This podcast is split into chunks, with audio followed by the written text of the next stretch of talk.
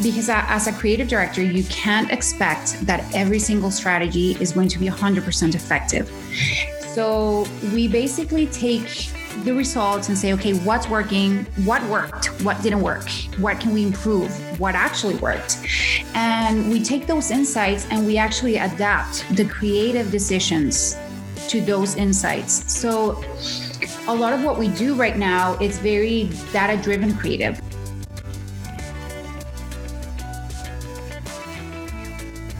Happy Tuesday and welcome back to Poolside Podcast. This is episode number 133 and I'm your host Rachel Antony. Today I'm excited to have Leo on the podcast. Leo and I work together at a local PR and communications firm called Ann She is the creative director there.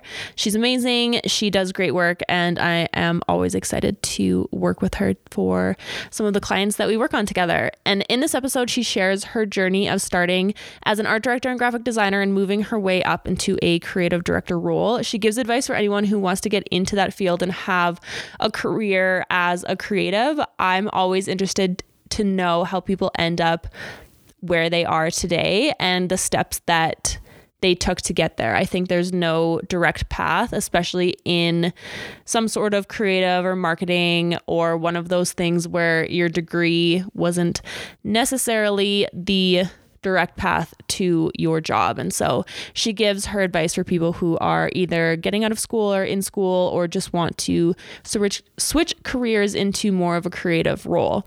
We talk about why data analysis is so important when it comes to creating marketing campaigns and why consumer behavior is key to successful creative. Leo shares what a brand audit is, why she loves them so much, and what the process of building a brand is, and the questions that she asks along the way. We talk about what makes a good brand, we talk about Apple and Tesla, and even a local brand, Drizzle. If you haven't heard of Drizzle, that she's amazing. Um, she creates local honey. I am addicted. I eat at least one jar a month. So definitely try it. I had it for lunch today on my toast. And we also talk about how a brand is more than just the product or the logo itself, it's about the relationship that you're building with your consumer.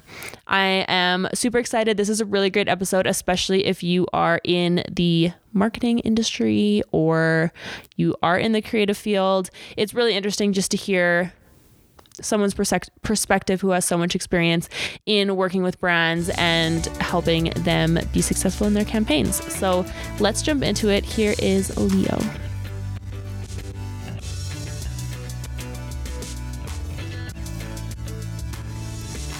Welcome back to Poolside Podcast. I'm excited to have Leo here. We work together at Ann Steese, so I'm excited to. I feel like not get to know you better, but just hear more of your story. So thanks for joining me on here. Thank you, Rachel. It's it's just really good to be here. Do you want to start with introducing yourself and just sharing a little bit about you?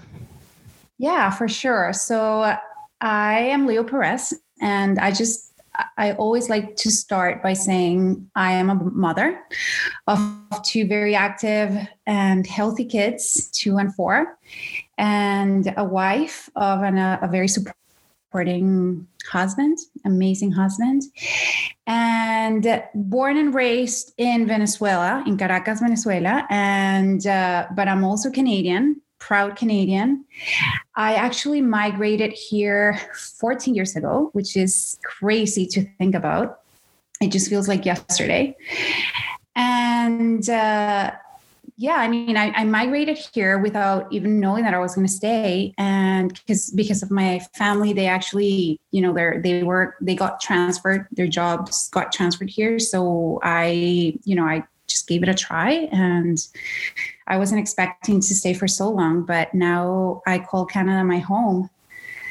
And uh, on a professional level, I am creative director at Ann Steese, which is a marketing firm that focus on using customer insights to build marketing strategies that drive growth to our clients. So we we we're very solution focused and and our goal is you know to see good results and and always improve them for our clients i love that and you've been at Ann Steese for a while right Yes, I've been at Anstey's over like I started four years ago, basically. Okay. Yeah.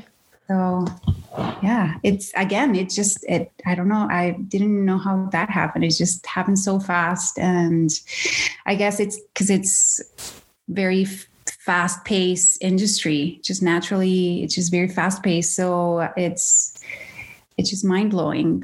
I've been already four years at Anstey's, but it's it's been great. I I absolutely love it. Our team is amazing, including you, Rachel. and uh, yeah, I just I absolutely love my job. It's it's my passion. And did you always want to be like were you always creative? Is that something that you had since you were in child or in childhood or was that something you developed later like as you were going through school or as you got older? Yes, I've always been creative. I've I've always known that I that I you know I have curiosity in me, and I I, I knew I wanted to go into the creative field. I wasn't. I love the idea of being a designer. I loved how it sounded, but I just didn't know what kind of designer, what kind of design it, to specialize in. So I I mean I was very i was leaning towards fashion interior which I, I, I still am very interested in those fields. And uh, yeah but I, I ended up being a graphic slash ux designer and um, it's yeah i mean i've i've grown and all of the branches of designs i think they're all connected. And that's that's why i love about my job but yeah just to answer your question i've always been curious and interested. So i knew i, I wanted to create. That's always something that i've had in me. Did you go to school for it? Yes. Yes. So as soon as I came to Canada, I started at ACAD, which is now known as Alberta University of the Arts. And um, again, I, I, actually took a year just to kind of orient myself and get familiar with different branches that the art industry offers. And um, I, I went into visual communications program and I actually did my major. I, I, I my major is visual communications, but also advertising. So I did a double major. And yeah, I, I, I mean, I literally, as soon as I got into ACAD, I submerged into that world. I remember I was very, very focused and I was just fascinated. It was a, a, fascinating world to me. And I met a lot of interesting people and uh, from around the world, which is the beauty of, of Canada. Yeah, definitely. When I feel like you also like I never went to ACAD, I went to UC, so I feel like it was a different type of community that are in those schools, but I feel like being surrounded by so many like creative people that think in a different way would have been an experience in itself. Absolutely. I met like I met so many people from different cultures and different industries and or not industry, sorry, interests. And uh, I, I learned a lot from them and I was very inspired by them. But I also think uh, I'm, I'm kind of like on the same boat right now. I think, you know, working at a, at a marketing firm, I, I feel everyone's creative and everyone, or I think everyone's creative. That's kind of like my philosophy. And it doesn't really, you might not know it, but you are creative. And um, and uh, I mean, I've always believed that good ideas can come from anyone. But, you know, it, it yeah, definitely art school was a very inspiring world to be in. And, and that kind of motivated me to get my double major. And so you came out of school as like a graphic designer and so how did you end up now as a creative director? I feel like there's a lot of people that are either in school or just finished school or maybe are just starting out as a graphic designer but their end goal is to be a bigger more rounded role like a creative director. So what were some of the roles you had or is there anything that really contributed to your growth as a designer that led to a more creative role yeah, so I can I'll, I'll tell you tell you a little bit about my journey and how I got here, but ultimately I think my basically my ticket into the industry was my portfolio. And to anyone that wants to get into this field, my suggestion, my, my advice would be work hard on your portfolio and make sure that it actually reflects who you are and and not not your not only from a visual standpoint because of course when i see a portfolio from a creative i want to see it needs to be impeccable right? And but i also want to see the way they think.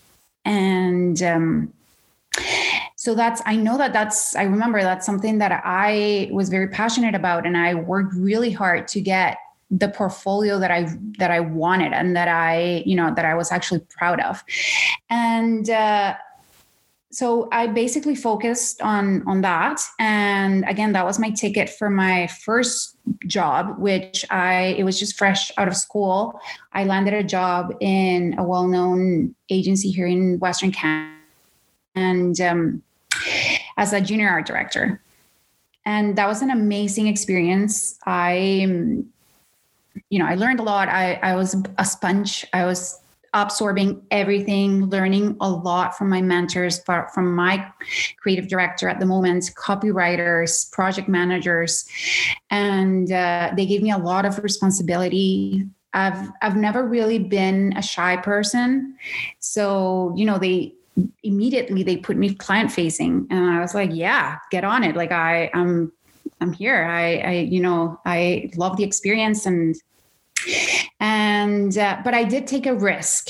I i think that was um you know kind of like out of my comfort zone which after th- three three years and a half working in in this agency as a junior art director i decided to take a sabbatical. And uh, I just felt stuck. And I've always, I've always been, um, I've always liked to feel free, and uh, and I just felt kind of stuck in in in my role, and I wasn't kind of learning or or in a in a professional level, economic level, and uh, several levels, personal as well. And I decided to take a sabbatical, so I went traveling for a few months uh, through Europe. And uh, that was a huge risk because i when i came back i had nothing in line for me so i was like everyone in my family they were questioning my my decision they were like you you know you had a great job and now what so I, as a creative, there's always stuff out there. People are always seeking for creative minds. So I started freelancing and it went really well. I mean, it's it's very kind of ups and downs, ups and downs. You get really busy at first, it can slow down, and uh, but freelance, I felt it was kind of my niche because again, it gave me the the freedom that I was looking for, but at the same time, it you know I was doing what I liked and and I was developing my passion, and. Uh, yeah, I mean, I've I've been freelancing since then, and uh, I, you know, through through networking, which you know, I've I. I think it's really important. I've been to, I, I try to go to events and uh, industry related events and to stay in touch with my friends and people that I know and that are in the industry and, and not even even clients. And, you know, I, I remember I stayed in touch and I wasn't afraid of, you know, calling them or sending them a line saying, would you like to grab a coffee or lunch or even wine? And even better. And um, that's kind of like how I landed at Anstees because it was through um, a friend of mine, which actually started as a client, and we became good friends. And he happened to be really good friends with the CEO of Anstees, and it was just the right moment for me to jump into the role. As I started as a, an art director again, and you know, Anstees, like I said, I I think we've grown together and. Um, it's been great to see that evolution of, of the firm. But yeah, I mean, I've always, like, I think overall, I've always been really open minded to to opportunities. I didn't mention this, but I actually did a. Um, I worked at the Royal Tyrrell Museum. I got an amazing opportunity as well, and uh, this was prior to taking my sabbatical, but I, I took that opportunity and they asked me to design um, an exhibition there in the museum, which was amazing, but completely out of my element. This was 3D design, you know, again, working with uh, interior designers and um, in the paleontology area, which, you know, I wasn't too familiar with. Again, completely opposite of who I am. But I took the opportunity and absolutely loved it. I developed a passion for for paleontology and and uh, you know I, I guess I think I've like I said I've always been open minded and I'm I was willing to take risks and I think you know it you work hard to to get where you want to go without that feeling of being scared inside or or that fear inside of you. I think you you need to let that go and and go for for what you want. Definitely. And i feel like a lot of people struggle with that because you put so much pressure on yourself to do good work and like not mess up and think about what other people are going to think about your work. And so taking those risks can be scary, especially when it is something like creative or like that can be subjective, I think, to what people like or don't like. But I totally agree with you that you won't grow and you won't learn if you're if you don't go outside of your comfort zone. Because if you just keep doing what you know you're good at, then you'll just like you said, you kind of just get stuck. And mm. that's not it's not good. Totally. Um, yeah. so do you want to explain what you do as a creative director just for like myself personally and then also for everybody else. I feel like it's a very like vague title. Yeah no and i think for sure and i i think people might think there's a limit to my role. And uh, so yeah absolutely. I'll, I'll kind of give you a, a bit of a um, hint of what i do. So basically we i call myself a strategist and a marketer. And basically what we do is we get insights and data from consumer behaviors. And we implement those insights into strategy. And uh, and that's when the creative uses they actually start start working you know in in in implementing that creative strategy. And and of course then there's the execution phase. But like i said a lot of people think that's it, that's my role. However, it is not. That's actually when it gets interesting, in, in my opinion, because as a creative director, it's not only execution and it's not only, you know, there's obviously a, a, a lot of being, you need a, a, selective eye for talent and, and you obviously are trying to find the right person for, for that specific project. But a lot of my role right now is analysis. And we, as a team, we actually analyze a lot of the results from creative decisions that were made before. And uh, because as a creative director, you can't expect that every single strategy is going to be 100% effective. So we basically take the results and say, okay, what's working? What worked? What didn't work? What can we improve? What actually worked? And we take those insights and we actually adapt the creative decisions to those insights. So a lot of what we do right now is very data driven creative. It's, you know, it's you mentioned the word subjective rachel and i and i think absolutely there's you know there's room for subjectivity but nowadays there's you know we can back up um, uh, a creative decision by the insights that we get and the results. So you know i think that's that's what makes my my role organic. You know it's always adapting the creative and uh, and making and having that human behavior dictate our creative decisions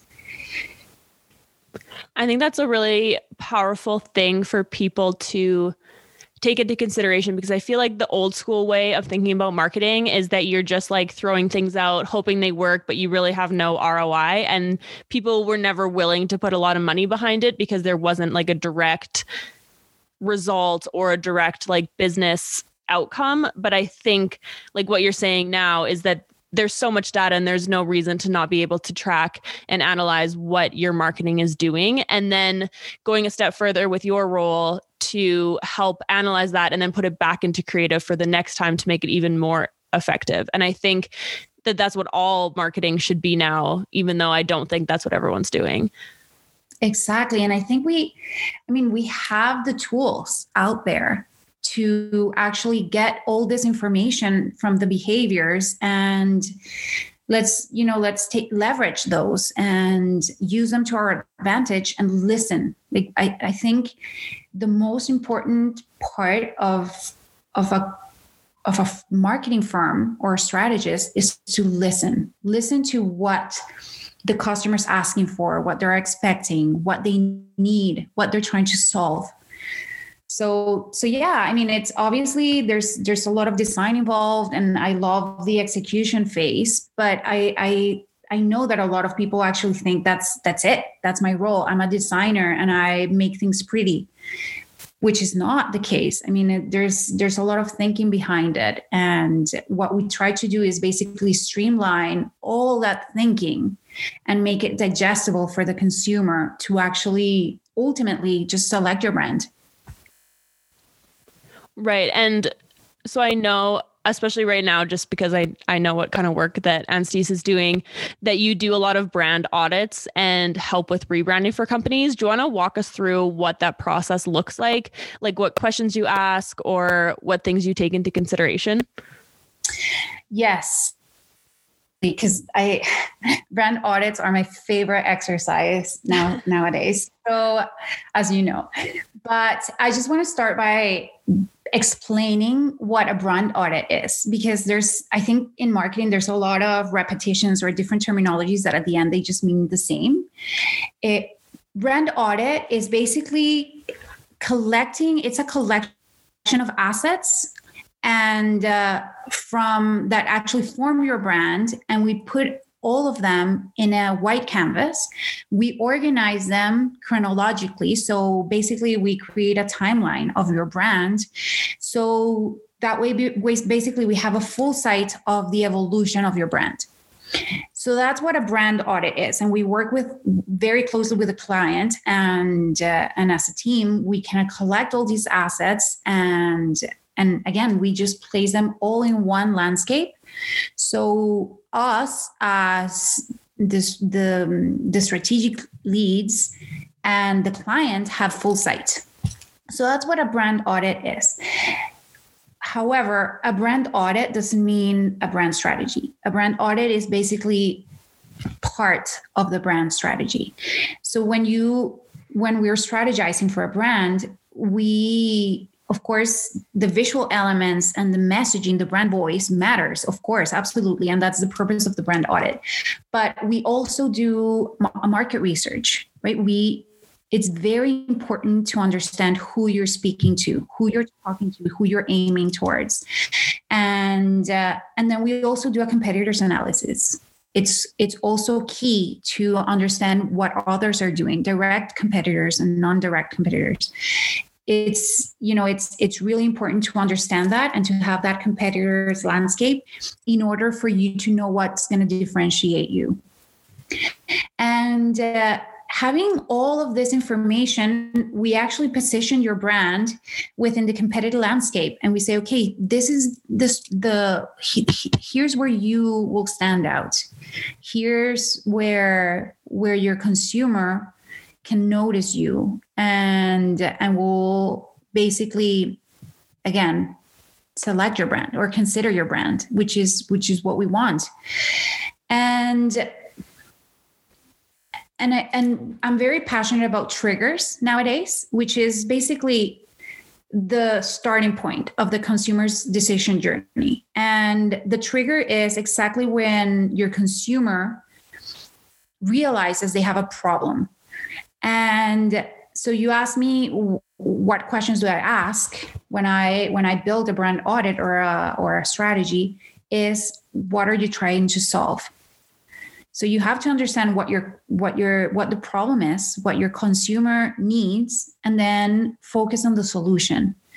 and um, and I think having all that information, nailing it down, it's it's gonna help you you know take through or think and, and yes take the customer through through that customer journey and make sure that those brand brand touch points are you know have the right message in order for them to actually consider your brand select your brand and then actually throw them into that loyalty loop. And uh, and that's when you know obviously having a good product and a good service plays a big role here. And you know once with the marketing material actually did did its job you know we we rely on on the actual product and and also customer service uh, just to keep them spinning because that's ultimately what we want right? We want loyalty from our consumers and we want them you know to stay with us and and to refer our brand. So yeah i mean i i know i extended myself a bit but that's that's kind of like the um, the big picture of of why we do a brand audit and where does the brand audit fit within this the whole strategy.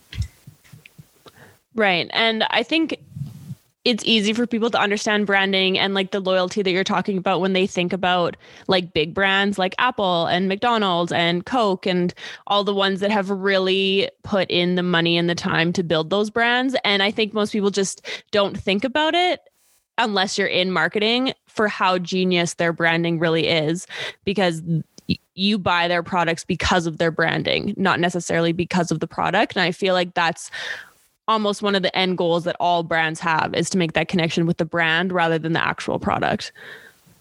Absolutely. And uh, I mean, I, I I tell this to my clients all the time.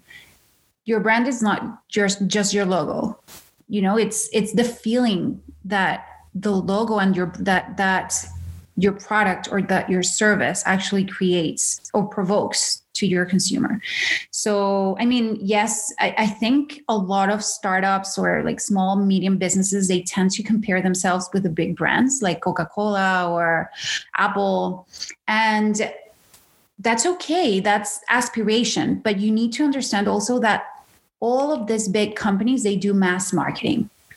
And because they first, they've been longer in the market and they have a bigger budget so a budget actually plays a big role into your strategy, and which is not very common for a creative to say, but it's it's true. And uh, you know, when a, a small business or a medium-sized business comes to us and they say, "Okay, I want a brand campaign and I want a polar bear," like I, I want to, you know, compare myself to, to Coca-Cola. I'm like, wait, wait, wait they you know they're doing mass marketing. They have a huge budget. You need to be effective with your budget and actually aim towards the customer that you know that they're actually looking for that specific product or service and that and how are you going to do that? By actually provoking an emotion in them. Right and would you say that that's a combination of like the types of campaigns and the type of content that you're putting out there? Yeah, absolutely. I mean, we we we are personalizing our our material, our creations. And the beauty of Anstees is that we actually have a research and insights department, which it actually gives us direct contact with those insights and behaviors it, from the behavior sorry from the consumer behavior. And uh, we we do base that we we base the um, all our salute or all our strategy into into that human science ultimately to get better results and to be effective with with the budgets right that the client has. We we it's like shooting arrows in a foggy day rather than shooting arrows in a clear day right? If you if it's foggy you're just going to shoot arrows and see what you get can get. If if it's a clear day you're going to go directly to your target and and you'll know you'll be effective. Definitely and i feel like it is taking the time to understand your customer and to do the research and look at the analytics where i feel is a lot of people just want like the short term big like viral video type of situation where building a brand is much bigger than that. And to build that loyalty, it takes longer than just like one campaign or a couple months. Absolutely. Yeah. Yeah. And again, they, I mean, you want to also expand beyond your low hanging fruit, right? You want to, again, focus on expand your demographic and uh, and talk to to the right person with the right message Right. And what would you say are some of the other misconceptions about building a brand? I know you touched upon them about that it's not just a logo and it's more about loyalty, but what other what other things come to mind when you think about what people are getting wrong about building a brand? Yeah, so uh, some of from my experience, a few clients they have the mentality that you know, they come to us and say, "We need a brand." Leo, please develop our brand. And sure, I, I mean, like I said, I, I, would take the opportunity and I, I'm very passionate about branding, but I'm not going to develop the brand for you. I'm going to help you. I'm basically going to give you the starting point of your brand. And again, going back to that logo, the logo not being your brand, we're basically putting, giving them the seed of their brand but they still once once we you know once we finish the creative the the deliverables for them let's say you know they they gave us they give us a specific deliverables like design a logo design the website and uh, you know they, they gave us they give us kind of like a multi-channel strategy to design for them and develop for them. That's amazing. Yes of course but it, that's not it. That it your brand doesn't end there you know you have to again it's it's just the seed. You have to take care of it. You have to water it for it to grow. And you mentioned big companies like apple and and coca-cola and um, toyota. Those brands they there's a lot of work behind them and and there's a lot of thinking behind them and that's the reason why they are where they are now. And i remember um, not not long ago a client came to us and say we need to and rachel i think you were in this conversation. They came to us and said said we need a tagline and we want it to be as catchy as just do it. And i was like okay sure. We'll we'll give you some you know a short and sweet tagline. However just do it the success of of just do it it's not just because of the combination of the words. It's what nike actually made out of it. And again there, there was a team behind it. There was strategy. There was thinking behind just do it. And it was brilliant. It's brilliantly executed. And it's it's been in the market for a while now. But you know my first reaction to the client was absolutely we'll get you you know we'll get we'll give you options for taglines but you know it doesn't end there. You need to stay true to it and always you know water it water that seed that we're giving you and and make it grow. So i think that's you know that's to me that's the biggest misconception that i've seen in in my in my journey as a creative and uh, yeah i mean people they kind of underestimate the the power behind a brand. And it's again it's not just the visuals that you see. It's there's there's more to that. Definitely. And like you said it's a lot of thinking going into it a lot of budget and a lot of time. And mm-hmm. usually people are just not patient enough for that. Yeah um, and what are some of the businesses? I know we've talked about a couple big ones, but what are some businesses or companies that you really think have nailed their branding? Yeah. So I'm going to mention one which is local and I'm very proud of. It's Drizzle Honey.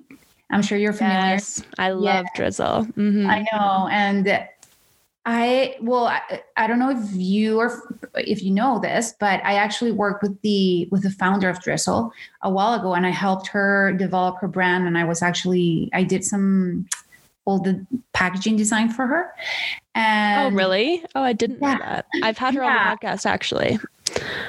Okay, yeah, I mean she she's amazing, and uh, it's just I'm very very proud of you know being part of it, and I just to what we ch- chatted before, you know, this is a great example of how to grow your brand and evolve your brand and make something out of it rather than just being a logo. And um, it's been amazing to see her growth and how she even how she has grown from regional to nationally and and also how she has expanded her product and but at the same time she has stayed true true true to herself and her product and her brand and what she actually believes in. So i think that's a true example and a and um yeah someone to really look up to. Yeah no i think she's done oh sorry go ahead. No i was just going to say that i mean there's there's a huge contrast here but i wanted also to mention uh, tesla. It's a it's one of the big ones. We chatted about those and you know the mass marketing that they do. But tesla it's i think it's amazing that they're not the only electrical cars in market. But when you buy tesla you're not actually buying an electric car an electric car. You're actually buying status. And that's all because of the brand. And uh, and then they have, i also think they have also been brilliant at their marketing strategy behind it. They actually have a very strong referral uh, referral program. And they're basically leveraging the fact that word of mouth is the most effective way to promote your product or service. So it's it's definitely one of the ones that i look up to as well. And and um, yeah, I mean, they have a great product, which is important, same as Drizzle. They, you know, they really pay attention to that, but they also have a lot of thinking and a lot of strategy behind it. And they stay true to what they actually sell. Exactly. And yeah, like you said, you you're not buying the product, you're bri- you're buying the Tesla name, which I mm-hmm. think I mean, there's lots of big brand names that come to mind, but I think that, that is a great aspiration for businesses starting out and understanding the importance of branding is to see like how that can come to fruition if you really take the time to build that brand. Exactly.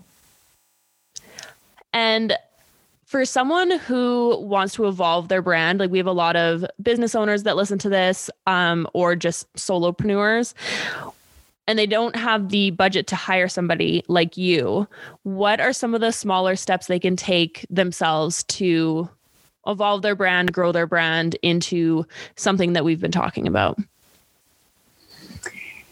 Mm, well, my advice to them would be nail down your persona, understand who you're talking to, and and listen to them.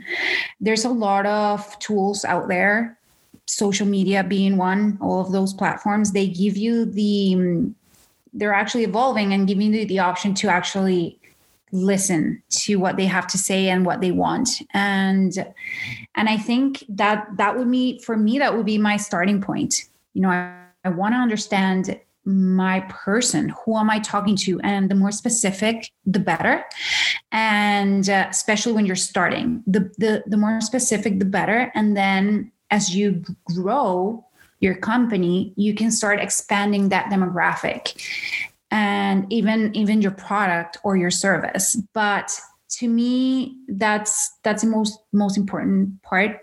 I also, I mean, there's a lot of free tools and and even award-winning templates out there for you to actually execute and, and create your your visual elements of your brand.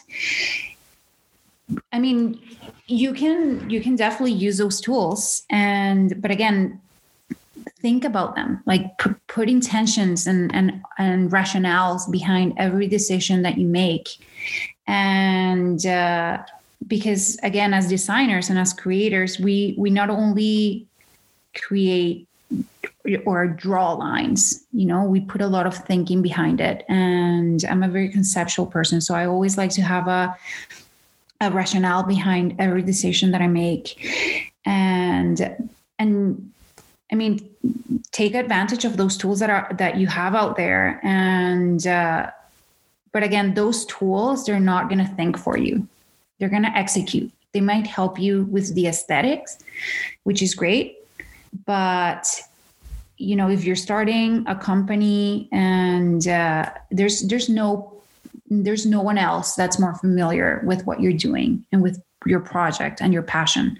So just put some thinking into it. Just don't underestimate the value of of your brand. And how important is creative when it comes to to that? And when developing your marketing strategy or a campaign? Yeah, well, I'm, we chatted a bit about that competitive landscape. And ultimately, what you want to do is stand out, right? And we actually live in a very saturated market. So, how can you stand out? So, first of all, originality has been proven that is more effective than a non creative ad. And um, that's how you actually create emotions and that's what ultimately you want and that's how you can stand out. You know creating that emotion provoking an emotion to your to your potential consumer and um, and focus on the solution. What are you try- again what are you trying to solve for your consumer? And try to come up with a unique you know it's it it's unique solution basically you know and that's when the originality comes into play. It, for example i i mean you can buy a coffee a cup of coffee but why would i buy a five dollar cup of coffee if i can cross the street and buy a one dollar cup of coffee? It's probably because of the five dollar coffee is again it's making me feel something. And uh, yeah, I mean, it, it, you ask me how important it is. I would say 10 out of 10. yeah, definitely. Especially in like this very visual world that we're living in now with everything on your phone and everything's in your face all the time. It does need to be original, definitely, because we see so much all day. Exactly. Yeah. And I, and I mean, also, originality also comes simplicity. And you know a lot of clients and or, or a lot of brands they actually tend to add too many messages into one ad because again they want to they want basically to see really good results in ROI but they what what's been proven is that if you actually focus on one main message on that main solution in a creative way and and unique way that will be the hook that will actually kind of grab the attention of of your co- consumer when in in these in the face of the trigger which we chatted before. And what trends are you seeing right now in terms of creative for campaigns I feel like I've chatted a lot about data driven creative, but that's that's basically the trend. And I think you know that's that's what's dictating creative nowadays. And a lot of brands what they're doing is customer segmentation which they're segmenting their demographic in order to tailor a specific message to that specific person and i know and i know rachel you probably know this because i mean you you're a huge influencer here in in Calgary and um, you you tailor your content. And i always see you often you know asking questions. What do you want to see? What you what so it's basically you know us as consumers because i'm also a consumer you know we we are very sophisticated and very demanding. And i want if i expect to see an ad i want that ad to speak to me. So i would say personalized creative is it's what the future is. And uh, and like i said the consumer nowadays are they're very nonconformist. You know they they want the ads to speak to them. And again back to that feeling they want to feel.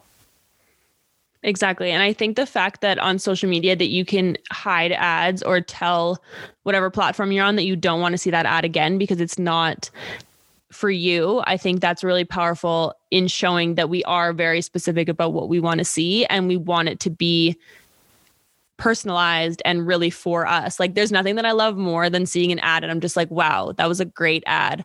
I will buy that product because you just appreciate the campaign and the creative that went on behind whatever it is you're seeing. Totally. It's, it's it is speaking to you and and we as consumers we appreciate that. Exactly. And- because we have so many ads all the time too. You really notice when one is standing out.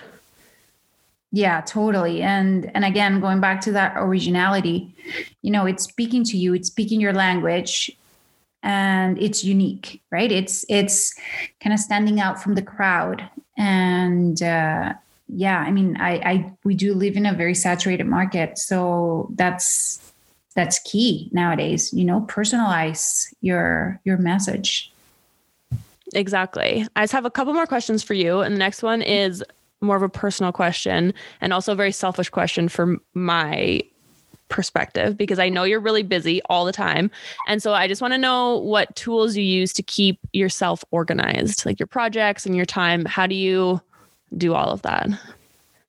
well, actually, I don't know if I'm going to be much help here because I, when it comes to um, organizational tools, I'm very traditional and I'm not as tech savvy that as as people think I am.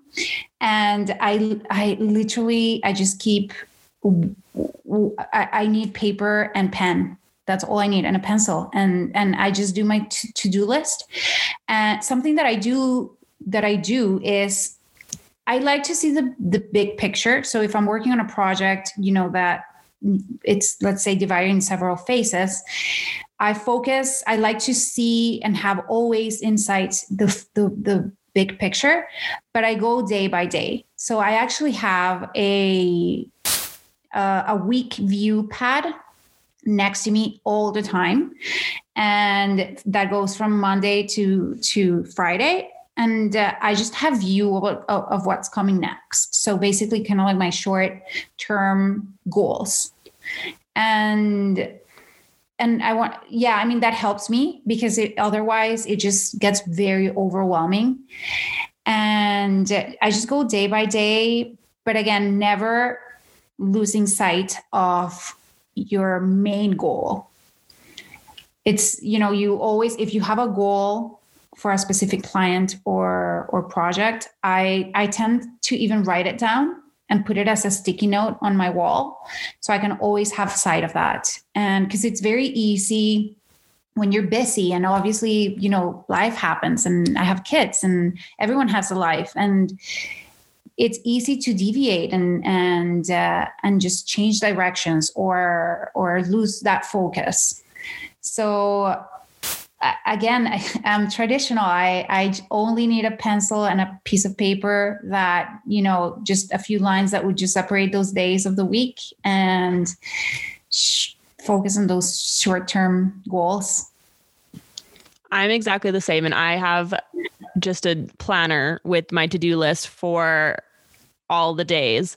And I'm the same. And but I keep asking people because I'm just waiting for someone to like give an easier technological answer. But everything seems so complicated. I'm like, well, if it's all on my phone and my computer, like I feel like I'm missing something. And I'm the same. I need to like write it down, cross it mm. off, and then I know that it's it's done. Yeah, exactly. And well, I, I've been using, for example, Basecamp, which I'm finally getting familiar with it and uh, just to organize projects and keep everything archived. Uh, we use Slack as well, which I am getting used to it as well for kind of quick direct communication for someone just to chat. But again i'm traditional and if and you know me rachel if i want to talk to you i will call you. Yeah. I'm like do you have a second? If not i'll call you later. But i you know i am I know I, I I don't think I'm much help here, but yeah, it's it's just I think the only advice is that it's just you know keep sight of what you're actually doing of your goal, never lose focus. But yeah, just set up your short term goals as well, and and that way you won't get overwhelmed because it, it it is overwhelming. Every time I open up my calendar and I see the full month, I'm like, oh my god, I'm getting a heart attack. so I'm like, no, no, no, go back to the to the week site, and yeah, just that that really helps. Definitely. No, I totally agree. Never look at it from the big picture. Otherwise, you'll not want to do anything. So, exactly. Lose energy. exactly. Um, and where can people find and connect with you? Yeah. So, um, I'm very active in social. And so I think the easiest way for you to contact me is it would be through LinkedIn. You can DM me through LinkedIn or my Instagram. It, my Instagram has a lot of my personal stuff in it. Like I, I tend to to board people with my kids all the time, but it's. Uh, I mean, I'm I'm very active, like I said. So I I will I I will definitely I won't miss an, a DM for sure. Awesome. Well, thanks so much for coming on here and sharing all of your creative wisdom. I really appreciate it. Oh, thank you, Rachel. I really enjoyed it and I love being here. Thanks for listening to another episode of Poolside Podcast. I hope you learned a lot from Leo. She is very knowledgeable in the branding and creative field, and I always like chatting with her. If you could subscribe to my podcast, if you could rate and review it, it really helps a lot and shows Apple and Spotify that this is a podcast worth listening to. Also, if you have any questions about the podcast or if you have any suggestions for future guests, please DM me on Instagram, either at Poolside Digital or at Almost Famous with two S. And I will see you next week.